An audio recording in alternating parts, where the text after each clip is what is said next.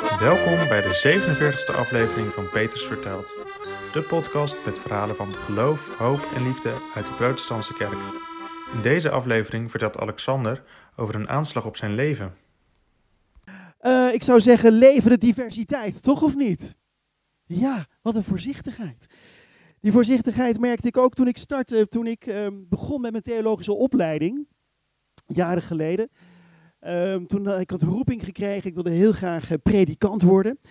Ik weet niet of het herkent, maar ik was vroeger, toen ik acht jaar was, had ik van die kleine beertjes voor me neergezet. En stond ik op de trap van mijn ouders met de kinderbijbel open en zat ik tegen ze te preken.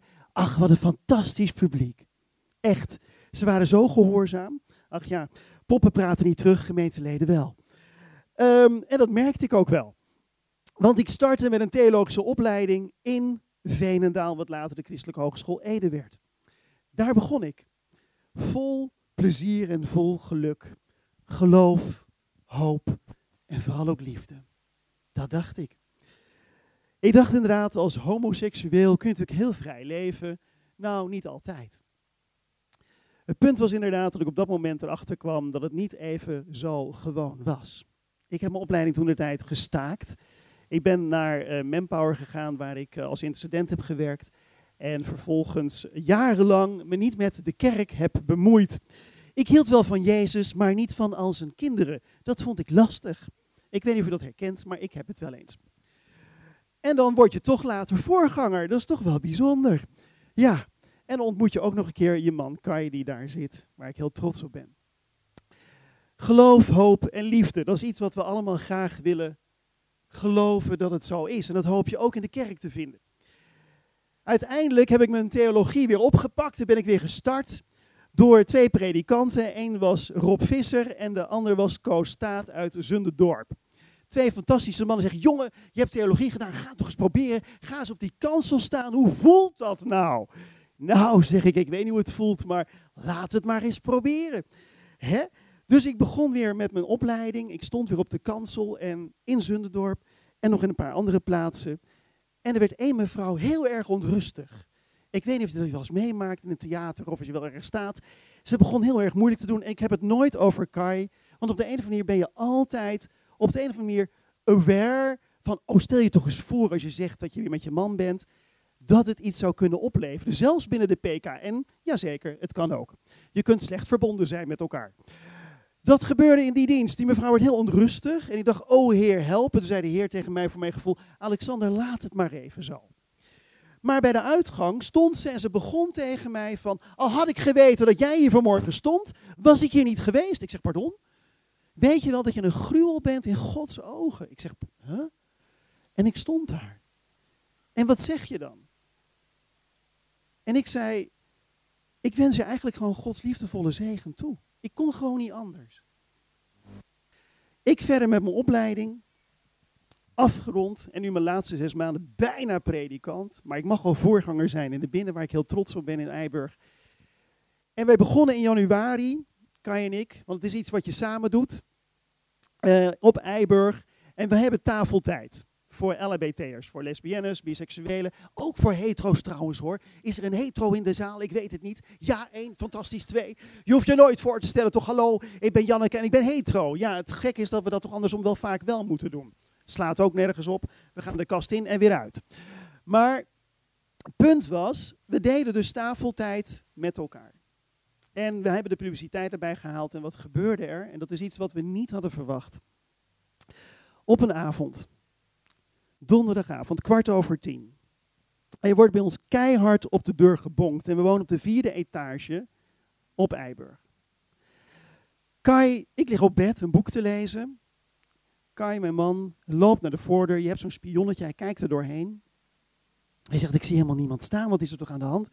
Dus hij loopt weer terug, hij loopt naar de slaapkamer. Zegt, ik weet het niet, misschien de buren wel, maar ik, moet ik naar de buren toe gaan? Nou ja, het zal wel overgaan. Ze kloppen wel vaker, maar het zal wel niet zo heel ernstig zijn. Vervolgens zegt hij, laat ik toch even naar de studeerkamer lopen. Zij loopt naar de studeerkamer toe. En we hebben van die gordijnen waar je een beetje doorheen kunt kijken. En je ziet twee schimmen. En ik weet het nog goed, Kai. Je trekt dat gordijn in één ruk open. En je ziet daar twee jongens staan. En hij zegt, poging tot inbraak. Hij belt, je weet nog heel goed dat jij de voorzitter van de Vereniging van Eigenaar belde, van er zitten twee jongens die hier, denk ik, proberen in te breken, we moeten iets gaan doen. En hij zegt, ik zag al twee jongens, zei de voorzitter, al de hele tijd naar boven kijken van wat is daar aan de hand. We lopen naar buiten en wat zien we tot onze schrik? We zien dat er bij ons op het raam een bom is geplaatst, een mortier. En dan woon je in Amsterdam dan geloof je in hoop, liefde en vooral in geloof. Maar op dat moment, dan denk je, waar leven we nou eigenlijk in? Ik weet nog heel goed op die avond dat ik met de politieman ontzettend veel heb zitten lachen. Dat is heel stom, want je hebt het gewoon niet door. Je vertelt het tegen een ander wat er is gebeurd, maar eigenlijk gaat het niet over jezelf en het gaat eigenlijk over iemand anders. Je denkt ook zelf, nou wat ik zeg dat klopt niet, is niet waar. En dan, dan denk ik, moet ik continu opletten waar ik loop, wat ik doe. We durven ook niet hand in hand te lopen, want ja, stel je toch eens voor dat je weer een keer in Amsterdam wordt gepakt of wat dan ook. Het kan gewoon niet. Zo startte ons begin op Eiburg als voorganger. Amsterdam. Goed. We werden enorm gesteund door onze protestantse kerk Amsterdam. Er zijn zelfs ook, we moesten ook op den duur ook even de deuren uit. Want zeggen Alexander, het is belangrijk dat jullie even gewoon een week weg zijn. Publiciteit hadden we nog even niet gezocht, want dat wilden we niet. Um, maar op den duur kwamen we weer terug. We hebben tafeltijd gedaan. Het was hartstikke druk. We zijn ongeveer met ongeveer 40 mensen, waarbij met LHBT'ers bij elkaar zitten. Maar er was ook politiebewaking voor nodig. Hoe veilig voel je dan? dan heb je wel veel geloof voor nodig. En gelukkig laat God nooit los. Dat geloof ik. Zelfs op dat moment niet. Alleen het punt is dat wij in een kerk stonden en dat ik iedereen wilde bedanken voor het feit van jongens, wat fijn dat jullie zo ons heen hebben gestaan, dat een mevrouw ineens opstond en het echt nodig vond om even te zeggen tegen ons dat wij toch echt niet deugden. Jullie moeten gereinigd worden door het bloed van Christus. Jullie zijn zondig, jullie zijn fout. Zo fout. Hoe durf jij dit zo hier te zeggen? En dat zegt iemand binnen je eigen PKM-gemeente. En dan? Ik weet goed dat we elkaar aankeken. Het gekke is, je raakt er bijna aan gewend. Dat is eigenlijk ook een beetje idioot. Op de uur keek ik Kai aan en ik keek ook een van mijn collega's aan.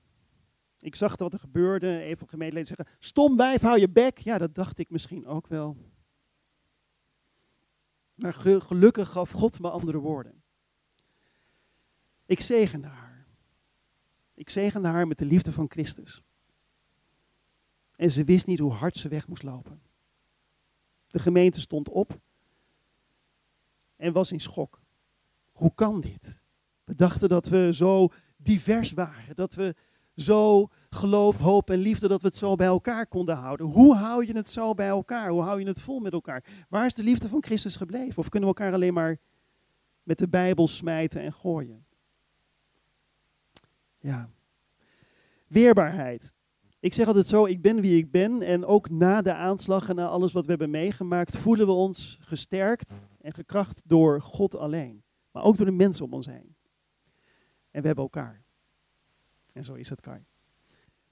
En dat wil ik meegeven. Er is zeker altijd nog een strijd te gaan, maar wees vooral wie je bent.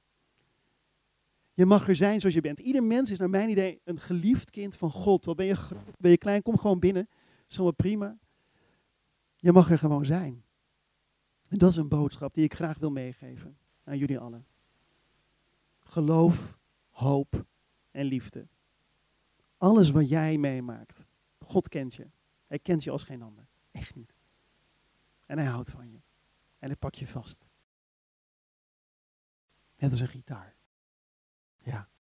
Of in het theater met een lach. Of de ring verbond. Een verbond wat hij met jou en met mij aangaat. En met muziek. Dit verhaal werd verteld tijdens een verhalenavond van Petrus Vertelt. Wilt u ook een keer zo'n verhalenavond bijwonen? Kijk dan op www.petrusverteld.nl